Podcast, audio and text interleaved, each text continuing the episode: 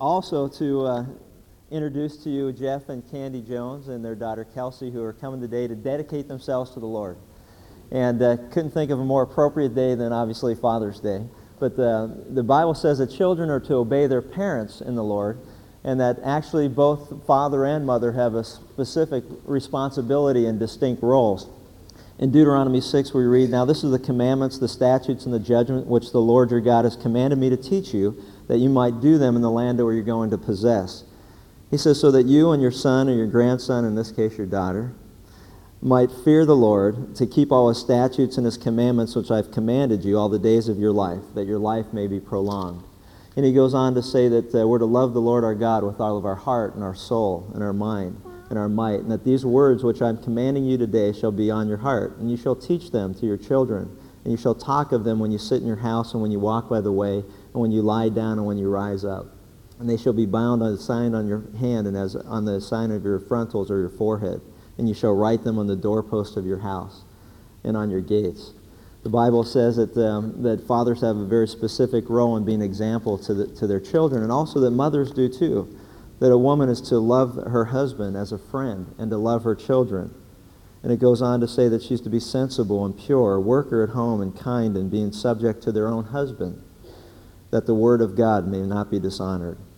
And it says, and likewise, young men. Unfortunately, you still fall into that category according to the biblical definition. In all things, show yourself to be an example of good deeds, with purity in doctrine and dignified, sound in speech, which is beyond reproach, in order that the opponent may not be put to shame, having nothing bad to say about us. And so uh, Jeff and Candy come today to dedicate themselves to the Lord, to uh, dedicate themselves to what God requires of them, that they be godly examples for Kelsey and that they would, uh, yeah, I know, and that they would teach her about the Lord and that they would be obedient in their own personal life and conduct. So today is a day that uh, they want to make that stand before all of us and that we can encourage them in that. And now, I, hello. Hello. All right, let's pray together.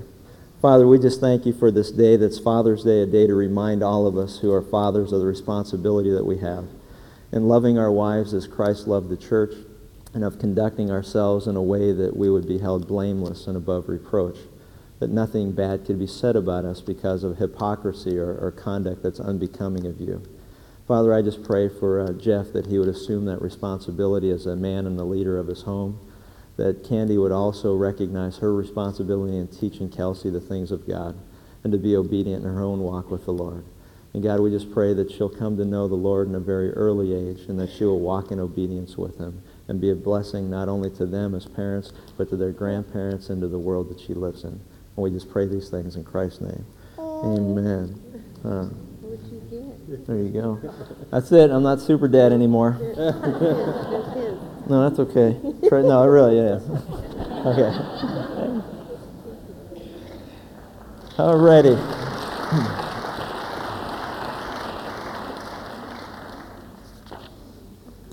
Someone asked me if I uh, enjoyed breakfast in bed this morning, and uh, and I and I guess I did. I mean, if if this qualifies, we got I did a wedding last night. We got home late, and um, my sister and her husband and our, and our, two nieces are staying with us, and they like to lay in our bed and watch videos. And um, so this counts as breakfast in bed if you can count the Cheerios that we found when we crawled in bed last night. So we just waited till this morning to eat them, though. So anyway.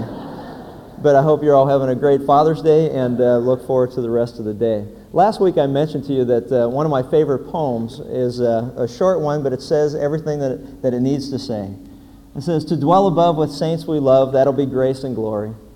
But to live below with saints we know, well, that's another story. You know, and I like that because it just says it all, and it says it all in a very uh, compact way. And it really, you know, it, it, summarizes the difficulties of our daily struggles with one another and all of the differences that so easily divide us.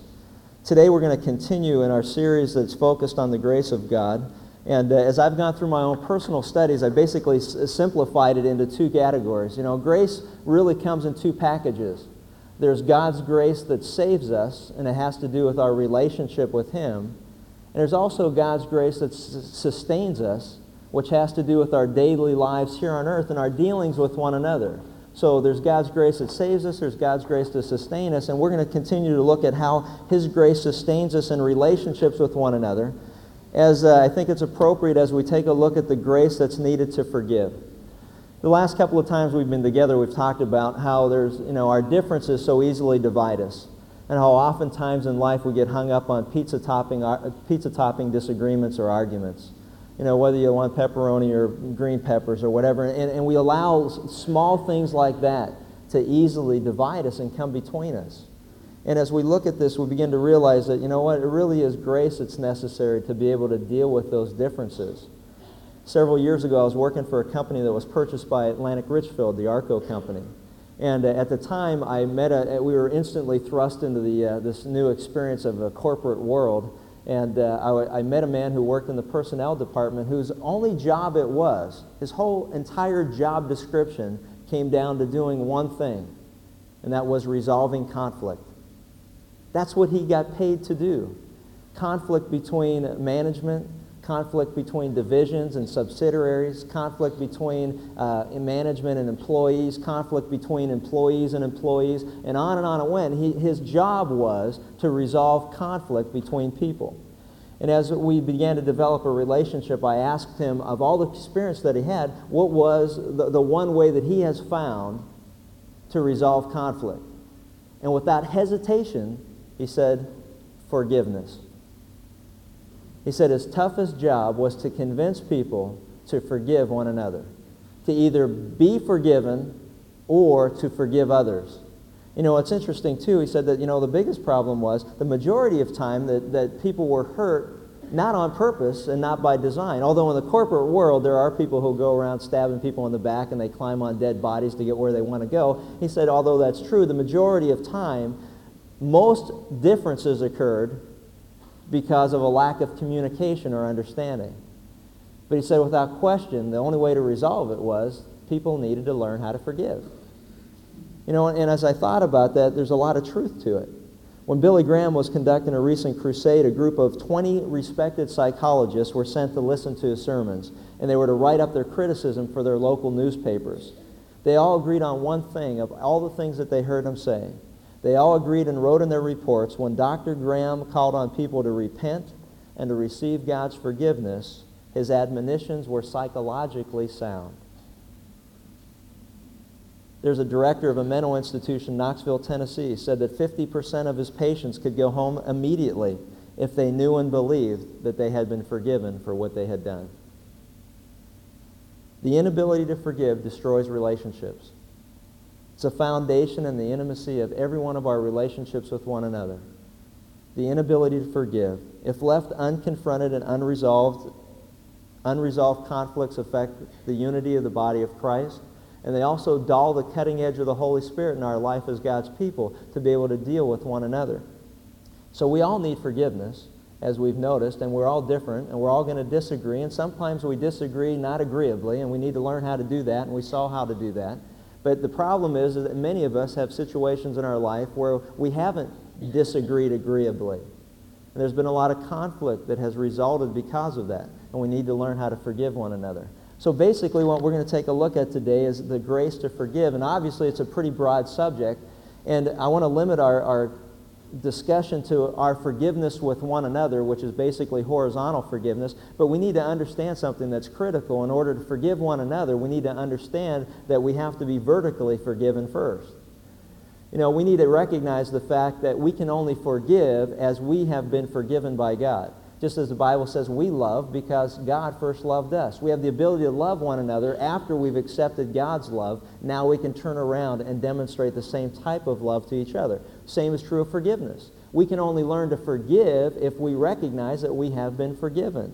So it's God's forgiveness of us that makes it possible for us to forgive one another. And we'll see that, and we'll see that demonstrated as we go through this.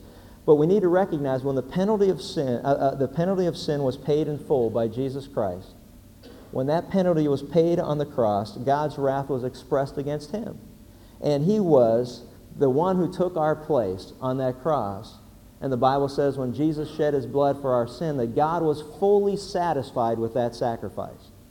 And that he rose again from the dead to demonstrate that he had the ability to forgive sin and he had the power over sin and death And the reality of all of that is, is that all we need to do is just turn in faith and thank God for that sacrifice that was made on our behalf. And the Bible says that we had received forgiveness at that time. And so as we do that, it isn't long before we recognize that we're forgiven. It isn't long before any one of us who wants to get serious about being promoters of grace have to deal with the whole concept of forgiving other people. And so we, we, we saw um, a, a, passage of Scripture that I want to go back to again, but in Ephesians 4 31 and 32. Let me just read this to you, and I want to go through a couple of things because it lays the foundation that we're going to discuss this morning. We read this Get rid of all bitterness and rage and anger and brawling and slander, along with every form of malice. And be kind and compassionate to one another, forgiving each other just as in Christ God forgave you. So the basis of forgiveness is found in our forgiveness of God, and that's what he uses everything to compare it to. Just as God has forgiven us in Jesus Christ, so we are to forgive one another. But he goes on, he says, get rid of. The term has to do with, uh, it's almost in an ethical sense, if you've ever had some dirty clothes on or clothes that don't fit right, and someone says, you know what, that just doesn't look good on you. You need to just get rid of it. You know, I've gone out on runs or worked out, and I come back, and man, I'll tell you what, I know what it means to have filthy clothes on. You know, and everyone that walks by me goes, you know, you need to take a shower. You know, you need to get that, you need to get that shirt off. You need that, you know. And, and, so as I think about this, what God's saying is, Chuck, you know what? Just like when you come back from a run and that shirt stinks and it doesn't even fit right anymore, it's hanging all over and it's all sweaty, and you got to take it out and I get to hang them in the garage because I'm not even allowed to put them in the laundry room because the laundry room's in the house and you know how that goes. So it's out in the garage. I got these things that stand up on their own until wash day. And, uh, but God's saying it's just like that. Just, you know, just like you take that shirt off, well, take these dirty habits of yours, these repulsive vices, and just throw them off to the side. And he says, get rid of all bitterness and rage. Rage is an outburst of anger. Really, anger is something that simmers within. It's a smoldering hatred almost in our hearts for someone. And I want you to think about this and make it personal. But what God is saying is, you know what? There's, there's an underlying root of rage, and it's anger. And it's a settled feeling of, I just don't like that person, no matter what they do. And in fact, everything they do just confirms how much I dislike them. So I've got this simmering anger that's built within me, and all they need to do is do one thing, and it just sets it off. And he says, You know what? Get rid of that bitterness. Get rid of the rage. Get rid of the anger and the brawling and the slander, which means speaking evilly of someone, speaking poorly, or, or, or, or, or ripping a person apart. And so as we begin to look at these things, what he's saying is, Chuck, you know what? Is there someone in your life that you speak evil of? Then you're not forgiving of them, are you? Is there someone in your life who sets you off and there's, a, a, just a, there's just a slow, steady boil in your heart towards that person? Then you haven't forgiven them. You need to set that aside in every form of malice. And he goes on and says, But you know what? Instead of being this way, be kind say the right thing at the right time for the benefit of the person. I did a wedding last night. 1 Corinthians 13 says that love is patient and love is kind. The admonition is that, you know what, before you speak, say that which is going to benefit the person you're about to say it to. Think before you speak. It's a command by God saying, be kind, be compassionate, be tenderhearted in some translations. And then it says, be forgiving. The command, be forgiving, says to give freely or to give graciously as a favor. And you know why? The whole reason is because that's how God gives to us. God is kind, He's compassionate, He's tenderhearted, and He's also very forgiving.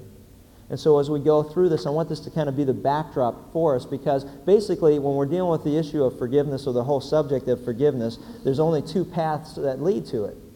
If you stop and think about it, there's only two roads that lead to forgiveness. The first road is that I have to be offended by someone. Or the second path is that I have to offend someone. I mean, those are the only two ways that we have conflict that lead to forgiveness. So stop and ask yourself the question, have you, now not, not this group, I, say, I know that this isn't impossible, but I'm going to ask you, have you ever in your life offended another person? No. Okay. Well, the second half you're really going to like. The first half we'll just go over quickly then because it doesn't apply to anyone that we know. But the second half is, have you ever been offended? Amen, huh? Yeah, there you go. Now we're talking. Well, let me let's start with the first let's start with the first half. It's that if I've ever offended anyone, and the rare occasions when I may have offended someone, I need to ask the question, Now, have you ever offended someone you didn't even know it? How many of you have? The person, oh, see now, okay, this is good. It, now, see, this will make, you know, you'll be honest here. Now, if you've ever offended someone and you didn't know it, you'll be glad to say, I've offended people, but I didn't even know. Right? And then why didn't you know it? Because you weren't trying to do it. But you have people come to you and say, do you know your mother is really upset with you? You get stuff like that, right? Your brother is really, your, your, your, your coworker, your, your friend, your coach, you're this. And, and it's always, you know, I know somebody who's really offended by something that you did. Well, great. I don't know what it was. Because I wasn't trying to do it. Now, if I was trying to do it, I'd know exactly what they're talking about. So oftentimes we offend people, we don't even know we offend them. So now we're stuck dealing with this issue of we've offended someone, we don't even know how we've offended them. And frankly, I'm, I, I know exactly how this works because I offend people all the time. I really do. You know, it's just, it was so funny. You know, I did this wedding last night, and it was hilarious because I was standing at the, um, it was, it was, it was a great evening, but I was standing in line, and there was a couple of guys behind me, and um, we were at the, they had an open bar, and you know, with this Grace thing, no, just kidding. and uh, I was getting ginger ale and a Diet Coke, and I was standing in line, and I heard the two guys talking about the minister who just did the wedding.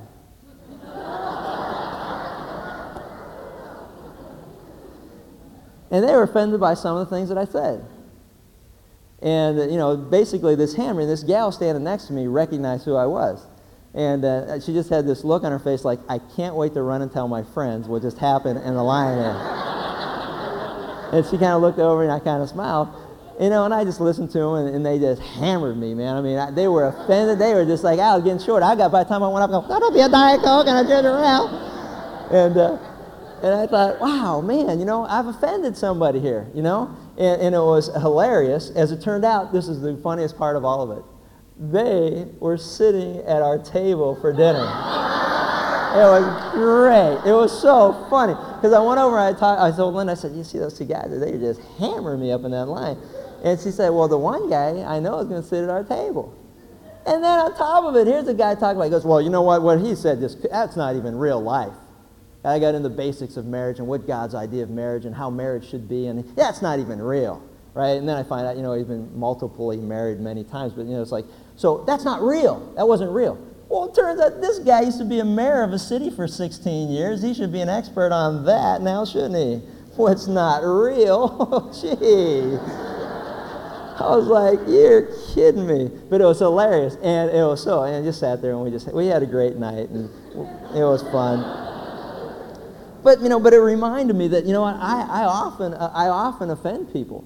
And, and on a somewhat regular basis. And it's not, yeah, but it's not intentional. It's not like I had these people in mind when I was speaking. It's like, oh, I, there's a guy that I want to say something about right there, you know? And, and, and, and it happened.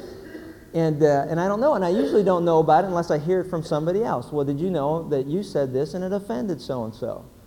And uh, in fact, we, I had a conversation with somebody I love very much, a, a friend of ours for years that go to this church and they're in this class and they're sitting here right now.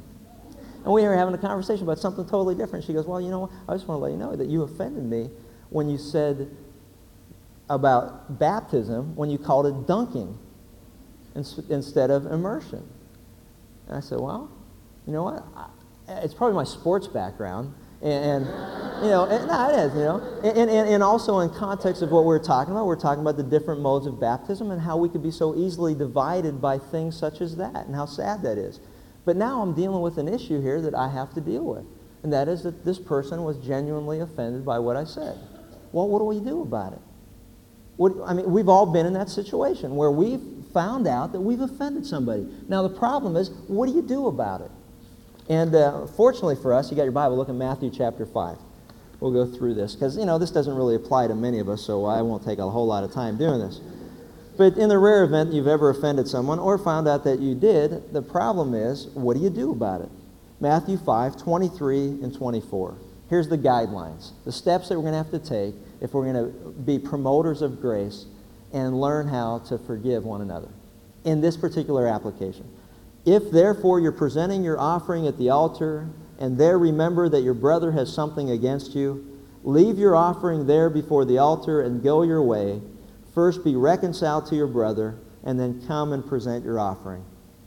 I love the guidelines that are here. They're simple, they're easy to follow.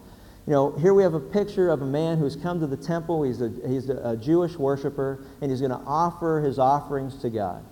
And as he's presenting himself to do that in the quietness of his time there, and as he's preparing his heart, God's dealing with him on an issue in his life. You know, I think one of the most important reasons why every one of God's people should have a quiet time alone with the Lord is so we can listen to the Holy Spirit talking to us and convicting us and telling us of things that we need to do in our life.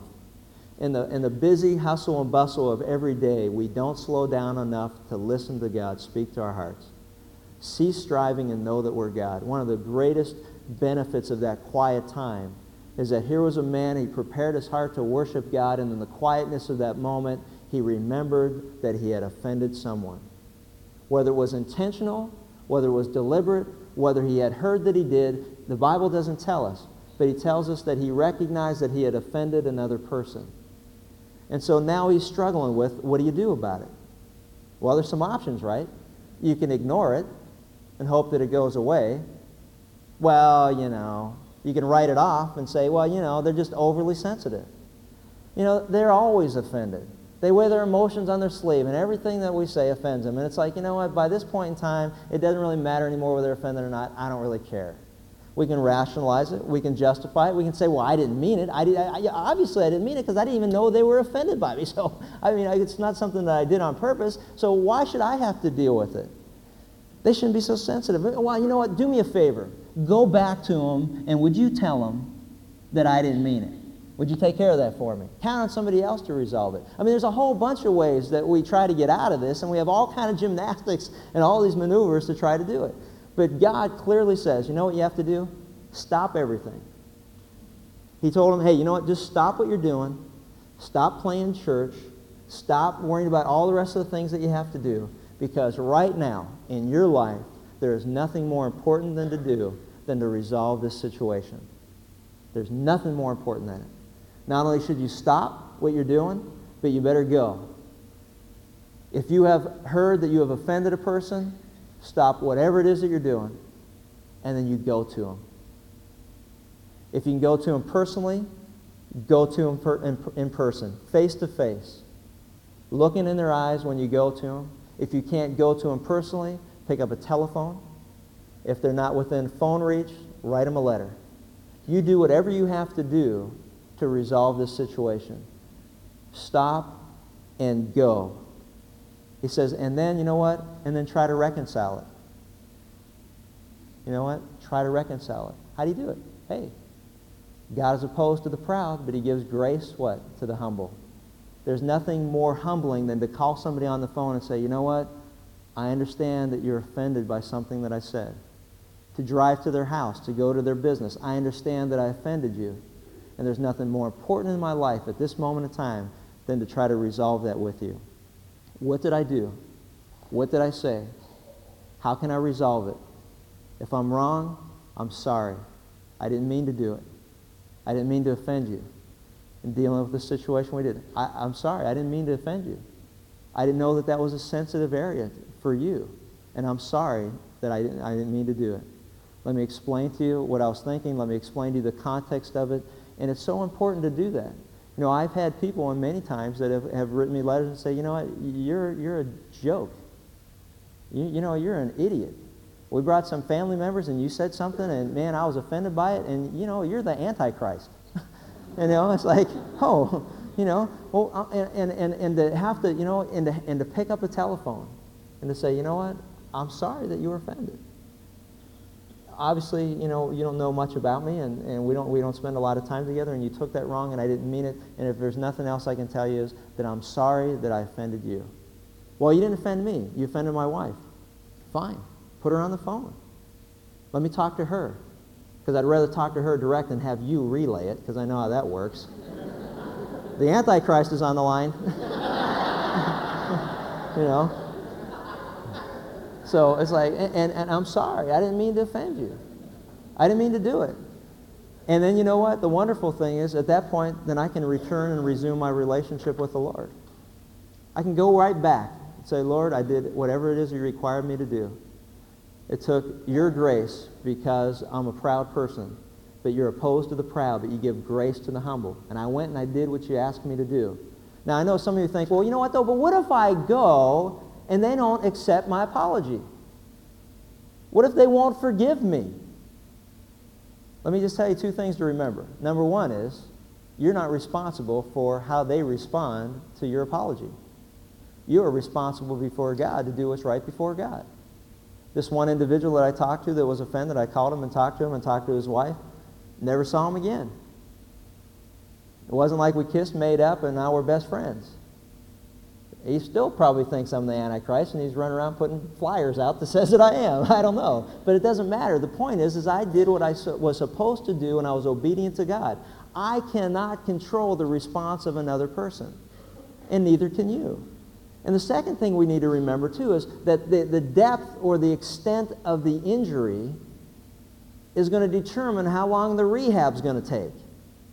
You understand what I'm saying? You get a deep wound, and it's going to take a long time to heal. But see, true forgiveness or repentance, I'm sorry that I did what I did. Will you forgive me? There is no agenda attached to that. The prodigal son is an excellent example of that. Father, I have sinned, and would you forgive me? And now, will you also let me live back in the house again? And now will re- restore to me all of the benefits of being a son. If you remember the prodigal son, he said, you know what? Hey, you know what? Even my father's slaves, they're, they're doing better than I am, and I don't have any demands or expectations at all. I'm going back and I'm going to ask for forgiveness, and if he makes me work in the fields, it's better than slopping with the hogs, and whatever he decides to do is more than fine with me, and that's a spirit of repentance and forgiveness and saying, I am sorry, and you know what? And if you don't forgive me, it doesn't doesn't matter. And if it takes you forever, it doesn't matter because I have to do what's right before God and I hurt you and I realize that and I'm sorry that I did that. And if it takes forever for God to deal in that person's heart, then you can wait forever for God to do it because you need to do what's right before God. When we have offended another person, whether intentionally or not, we need to stop, we need to go, we need to reconcile as best as we humanly possibly can. And then the wonderful thing is, is as we confess our sins, he's faithful and just to forgive us our sins and to cleanse us from that unrighteousness.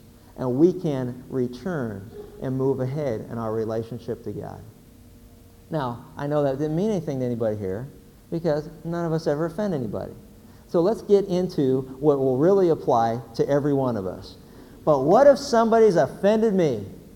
Yes, this is what we've been waiting for. Now we're talking. Who hasn't been wrong at one point or another by someone else, whether deliberately or, or not, whether unintentionally? So if you got your Bibles, look at Matthew chapter 18, and let's take a look at what do you do when someone else has offended you. So this is really on the other side of it. And regretfully, what happens is, is that the person who's offended you is the one who's coming to you, and they're trying to reconcile things, and now you're stuck in the position of how are you going to handle it? What are you going to do? What are you going to say?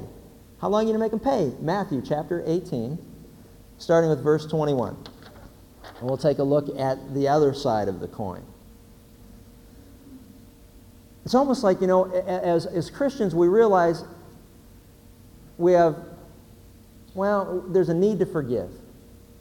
It's not so much should we forgive as much as it is how often should we forgive. Isn't that usually the way it is? I mean, we all know we should forgive each other when we've been wronged by one another. We all know that. But now the question is, well, how many times do I have to do that? I mean, this person keeps hurting me the same way in the same time over and over again. How many times do I going to have to forgive? Matthew chapter 18, look what it says in verse 21. It says, Then Peter came and said to him, Now, Lord, how often shall my brother sin against me and I forgive him? How about up to seven times? Jesus said to him, I don't say to you up to seven times, but up to 70 times seven. For this reason, the kingdom of heaven may be compared to a certain king who wished to settle accounts with his slaves. It says, And when he had begun to settle them, there was brought to him one who owed him 10,000 talents.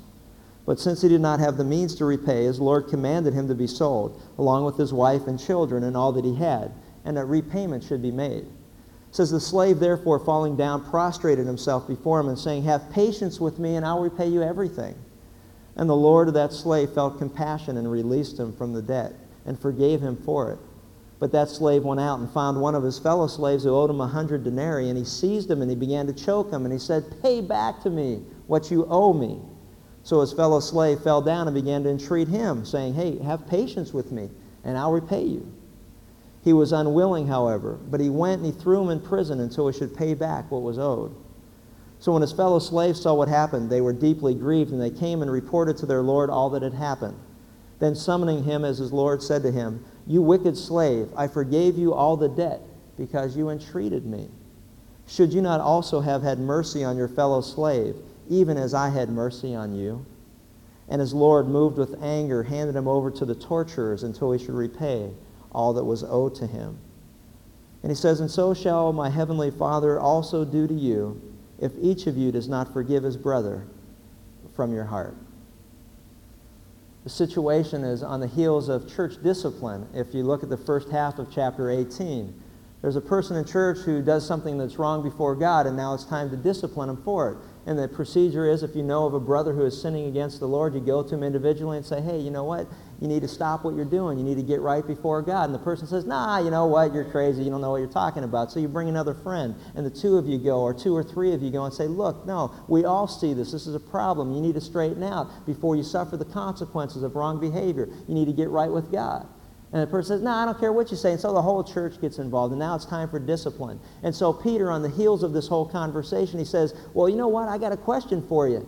How many times, if this person does this and we forgive him, how many times should we keep forgiving him? And he says, Well, I know. How about, how about seven times? The teaching of the day was three times.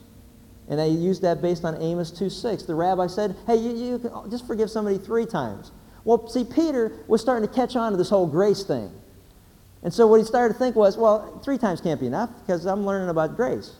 And so what I'm going to do is I'll double it and throw in one. Like, how about six? Now make it seven. How about seven times? And Jesus says, oh, you know what? You're missing something here. How about 70 times seven?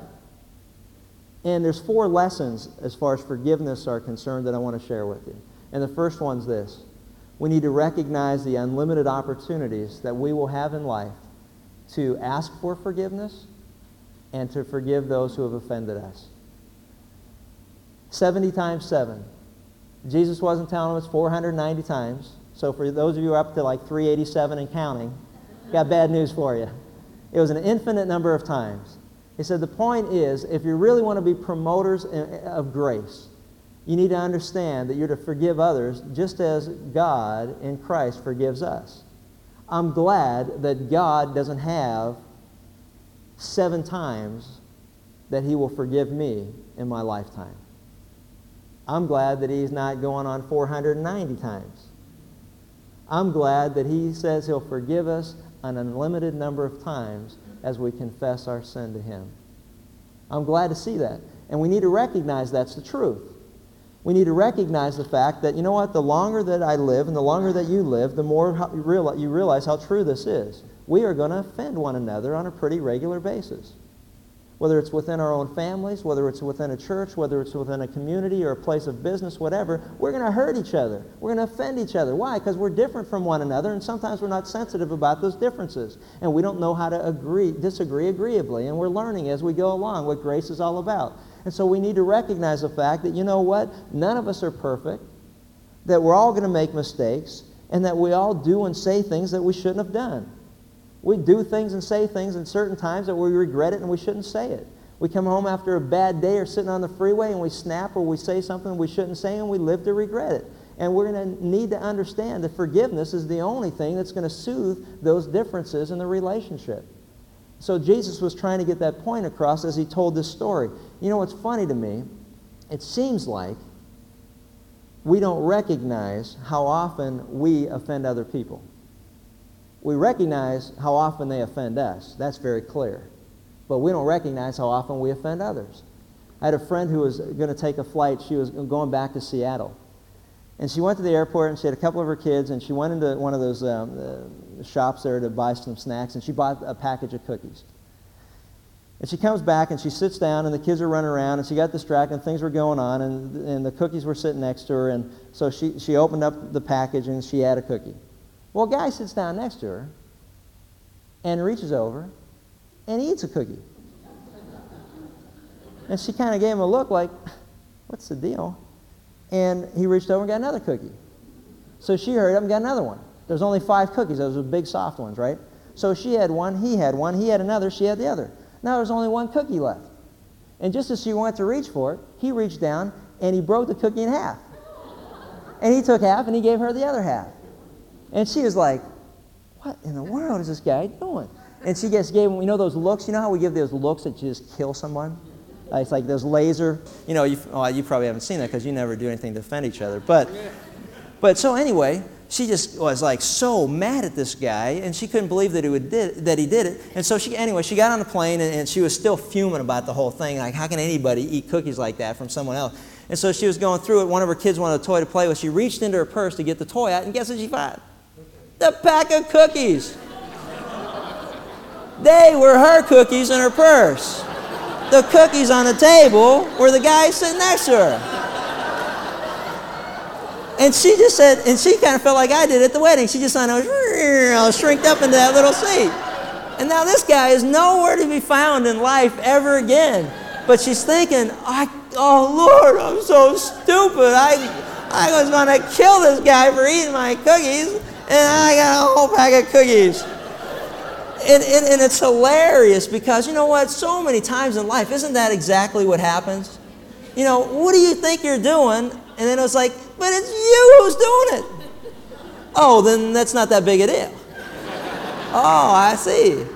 But so we need to recognize that. And so what Jesus was trying to say is, you know what? Hey, if you're going to promote grace, recognize the fact we're going to offend each other. We're going to have to ask for forgiveness. We're going to offend people without even meaning to. But you know what? We have a responsibility. If we're going to smooth things out and we're going to promote and splash grace around the world that we live in, then we need to recognize there's going to be unlimited times to be forgiven and unlimited times to forgive others. So he goes on and he says, You know what, though? But we need to realize that forgiving is possible only as a response to the grace of God. The purpose of the parable or the story that Jesus tells is to help us to realize and understand something that many of us forget when we deal with one another in the area of forgiveness. He says this that there was a slave who owed a certain king an unbelievable sum of money. The money that you translate was like $12 million. There was no way that it was possible for this man to ever repay his debt. Absolutely impossible. There's nothing he can do. He couldn't work long enough. He couldn't work hard enough. He couldn't get enough of his friends to work long enough and hard enough. He owed $12 million in an economy where if you made a dollar a day, that was a good day's wages. So the point is that he couldn't pay it back. And so Jesus uses this to illustrate a point. He says, But listen, don't you understand that you could never pay back the debt that you owe to God? That's why it's by grace we're saved through faith. Let me tell you something if you don't understand it today. You cannot work your way to heaven. You cannot do enough good things to be forgiven by God for the sin that is present in your life. There is no way possible on the face of the earth that you can do enough good deeds and do enough good things and go to church enough times and read the Bible enough and do all the things that you think you can do to get to heaven. It's impossible. You can't repay your debt. The wonderful thing is, though, is God says, you know what? But I will pay your debt for you if you will just receive that gift that I want to give you. The point that he's making is you know what? We need to realize that forgiving is possible only as a response to the grace of God. This man couldn't repay his debt. There's no way he could repay it. Even though he said, Well, I'll try to. Well, let me try to repay it. No, you can't. There's nothing you can do. And so what did he do? He begged him. He said, Lord, I can't repay my debt. I know that I can't repay my debt. I'm in deep doo doo here. I don't know what you're going to do with me. I don't know where you're going to send me. But I'll tell you what, I understand that there's nothing in me that's going to be able to pay this debt back. And so what he did, he begged for forgiveness. He humbled himself before this king. He lay prostrate in front of him he said, Lord, forgive me of my debt. What a wonderful picture of a man or a woman who finally realizes in, her, in his or her own, her own heart that, you know what? I can't do anything to get to heaven on my own. I can't be forgiven of this sin by working my way out of it.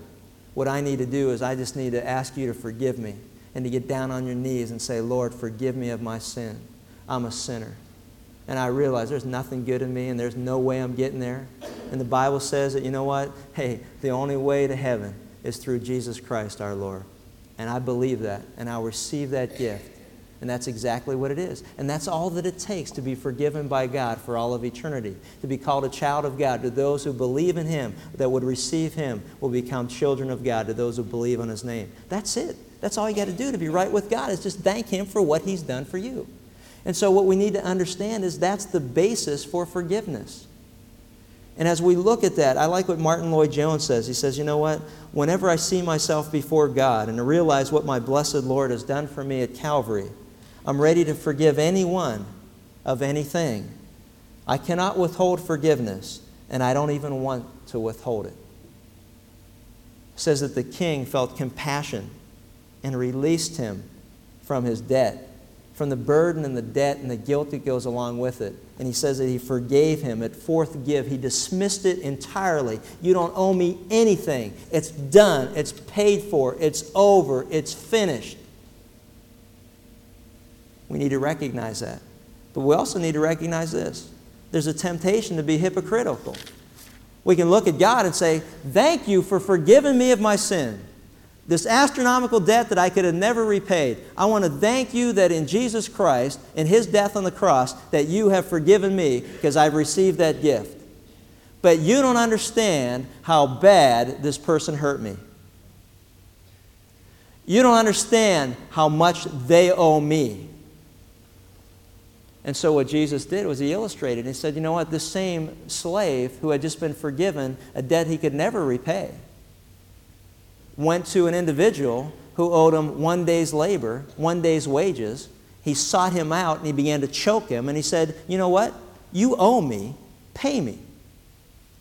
You owe me, pay me. And he had the means to do it. So it, it, it, relates to me that, you know what, many times we have the ability to not only forgive one another, but also to make it right when we hurt one another. The ability is there to do that. He went out of his way to find someone that owed him something and said, Okay, yeah, thank you for forgiving me, but now I got to go take care of some business. And he began to choke this guy. Said, Pay me back what you owe. And the man that owed him money got down on his knees just like he did not too long ago and said, Please forgive me. I will repay you. I'll do whatever I have to do. Give me time to do it. And he said, No way. And he threw him into prison until he was repaid the debt that he was owed. Talk about hypocrisy. Talk about a person that doesn't understand the depth of the forgiveness that they just experienced. And how many times in life but we are just as hypocritical. Let me ask you a question. What could someone possibly do to you that could ever begin to equate to what God has forgiven you and the astronomical debt that you owed Him? How can it even begin to compare? They said something mean about me. Okay. They stole money from me. All right. They abused me in some way. Yeah. You don't understand. She left me and stuck me with this, or he left me and he did this to me, or this and that. And we, I mean, we have a whole long list of things, and I don't want to minimize that because it hurts and there's pain involved. But the reality of what Jesus is trying to teach us is don't you understand the depth of the debt that you owed compared to that which any human being could ever owe you doesn't even compare. It pales in significance. It is insignificant. You look at that and go, man, how hip- hypocritical I can be. Let me ask you a question. If you personally have found forgiveness in Jesus Christ, when was the last time that you shared that type of grace in the life of another person? Who has wronged you in whatever way you define as being wronged. It's interesting. It's difficult, but it's real. And it's what we need to deal with. Because he says, you know what? If we refuse to forgive, there'll be severe consequences in our own life. It says that this servant was unwilling to forgive. In verse 30 says, But you know what? He was unwilling. You know what the point is here? He had the ability within him to forgive, but he said, I'm not going to. I can forgive this debt. I'm unwilling to. I can get rid of or lay aside this bitterness. I can take off that dirty shirt and I can set it aside. I can choose to do that, but I'm willing, I'm willing to. I can lay aside the anger and the bitterness and, and the rage and the malice and the slander. I can do all of those things. But you know what? But I'm not willing to. I refuse to forgive. I don't want to forgive. Jesus said, Let me warn you that for those who do not forgive, they'll be handed over to the torturers. There's severe consequences in our life. And I believe as I look around and as I speak to people and even look at my own life and look back on my past, I realize how true this is. There are many of us who are living bitter, angry, wrathful, malice filled, slanderous lifestyles simply because we have chosen to unwilling to be unwilling to forgive. Is it possible? Absolutely. Is it a choice? Absolutely. Can you choose to forgive? That's what Jesus is trying to tell us. Can you choose to withhold forgiveness? You sure can.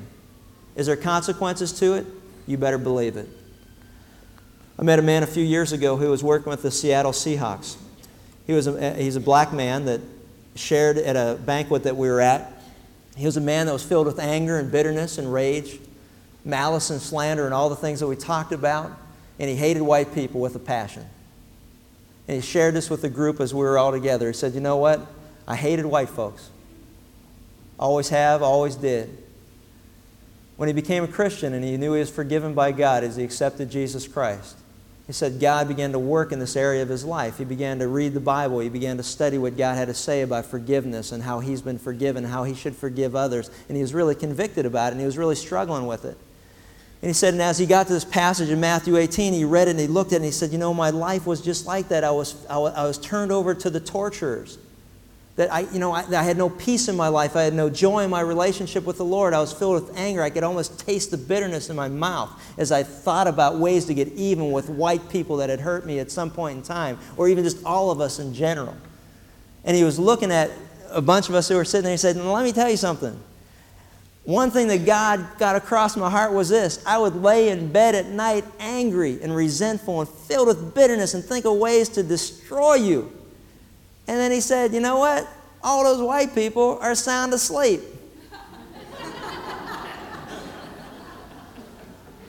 and he went, Man, how true that is. Who was he hurting? He was hurting himself and his relationship with God. And he began to realize, and he just said he dealt with it that one time. He said, Lord, forgive me. How hypocritical of me to accept your forgiveness of a debt that I couldn't repay and not be willing to forgive those who have offended me. God, forgive me. Forgive my trespasses as I forgive those who have trespassed against me said it changed his life. Put him on a new level in his relationship with God. He had joy and peace in his life. He was able to work with white people that he thought he could never stand to spend any time with. God opened doors to him. You know, and I realize there's nothing easy about all of this, but the, this whole thing about torturers is a very real thing that we need to deal with. Ray Stedman, in his book, Breaking the Resentment Barrier, writes this about this phrase. He said, This is a marvelously expressive phrase to describe what happens to us when we don't forgive one another.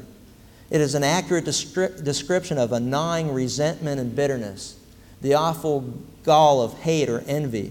It's a terrible feeling and we can't get away from it. We feel strongly the separation from another, and every time we think of them, we feel within the acid of resentment and hate just eating away at our peace and our calmness. He says this is the torturing that our Lord says will take place in the lives of those of His people who refuse to forgive one another. And you can see it. You can see it in the faces of people in churches who refuse to forgive those who hurt them. You can walk into a facility and you can feel the bitterness and the anger and the resentment. You can feel it, you can see it, you can smell it, you can sense it. You can say, There's something wrong here. What's wrong is simple. We need to forgive. We need to forgive one another, just as in Christ God has forgiven us. We need to be freed from it. We need to take it off and set it aside and lay it aside and say, Lord, forgive me. How often? As often as it takes. You know, I don't know how to put it any clearer, but if you're in a grasp of anger or bitterness or rage or resentment, and it leads to slandering another person or plotting evil in their life or wishing bad things that would happen to them, then you haven't forgiven them. If there's someone you can't even stand the thought of in your life, maybe even hate him, you haven't forgiven him. Father's Day. Think about it. Fathers, let me just share with you if you've offended your children in any way. What greater gift could you give them on Father's Day than to go to them and say, you know what, I've offended you, I've hurt you, and I need to ask your forgiveness. I was wrong. Maybe your dad will never come to you and do that, but you got hatred in your heart towards the things that he did or the things that he said, and you need to forgive him. What a great gift it would be you know what? Not only a gift to him, but it's a gift to yourself. Sure beats a tie. How are things with your mother or your spouse or even an ex spouse? There's so much hatred and anger in our, our, our, world today toward people that have hurt us in our past, or our children, or our friends, or neighbors, co workers, partners, coaches, teachers, elders, pastors, church members. You know, the list goes on and on. Listen to me. I'm not making light of any of the pain. I'm not making light of anything that you feel or the hurts that you've experienced. And I know that they're deep hurts, and I, have been there. I know what, what I'm talking about. But the time has come to forgive, to escape by God's grace from the hands of the torturers. I don't know what you've been through, but in closing, I want to read an account of a woman that I know has been through more than most of us in our lifetime. And she dealt with the whole subject of forgiveness. Her name is Corrie ten Boom. Says that her and her sister, whom she loved and greatly admired, were prisoners in Hitler's Ravensbrück concentration camp. And one guard was exceptionally brutal to them, and Corrie could handle being treated badly, but she couldn't bear to see this guard being so cruel to her sister. And her sister eventually died at the hands of the beatings. Corrie went on to say that she remembered her sister often saying, Don't hate him, because he doesn't know what he's doing. He doesn't understand and she had love for this man who beat her on a regular basis. But over the years, a great resentment toward this German guard built up inside of her life. And after the war, Corrie went to Germany, not just to say a message of forgiveness, but to be a message of forgiveness. There was guilt that was heavy over all the German people, and they were silent as they came in and out of the church where she was speaking. One of the, and one by one, they would walk in with their heads down. And one of the people standing in line to greet her after the service was the very guard who had beaten her sister to death. He didn't even recognize her, and he said, I was a guard in a prison camp, and I appreciate, appreciated your message tonight. I have come to know Jesus Christ as my Lord and Savior, but I've also come to ask for because I need to have you forgive me. Here, Corrie had just delivered a message of forgiveness. Yet, when she recognized the man as the one who had so cruelly abused her sister, bitterness boiled inside of her. He didn't even realize that who he was talking to, and he stood there with his hand outstretched and continued to ask her, Will you forgive me? And she looked at him and she continued to have bitterness in her heart. And finally, she cried out before God. She said, Oh God, please help me. And before she knew what had happened, there was a warmth and a peace that came about her life. And she reached out to the hand of this man who had beaten her sister to death. And she said, I forgive you. I thought about that story often in my life because I don't know what you've been through, but I'll tell you what, I can't even relate to what this woman experienced.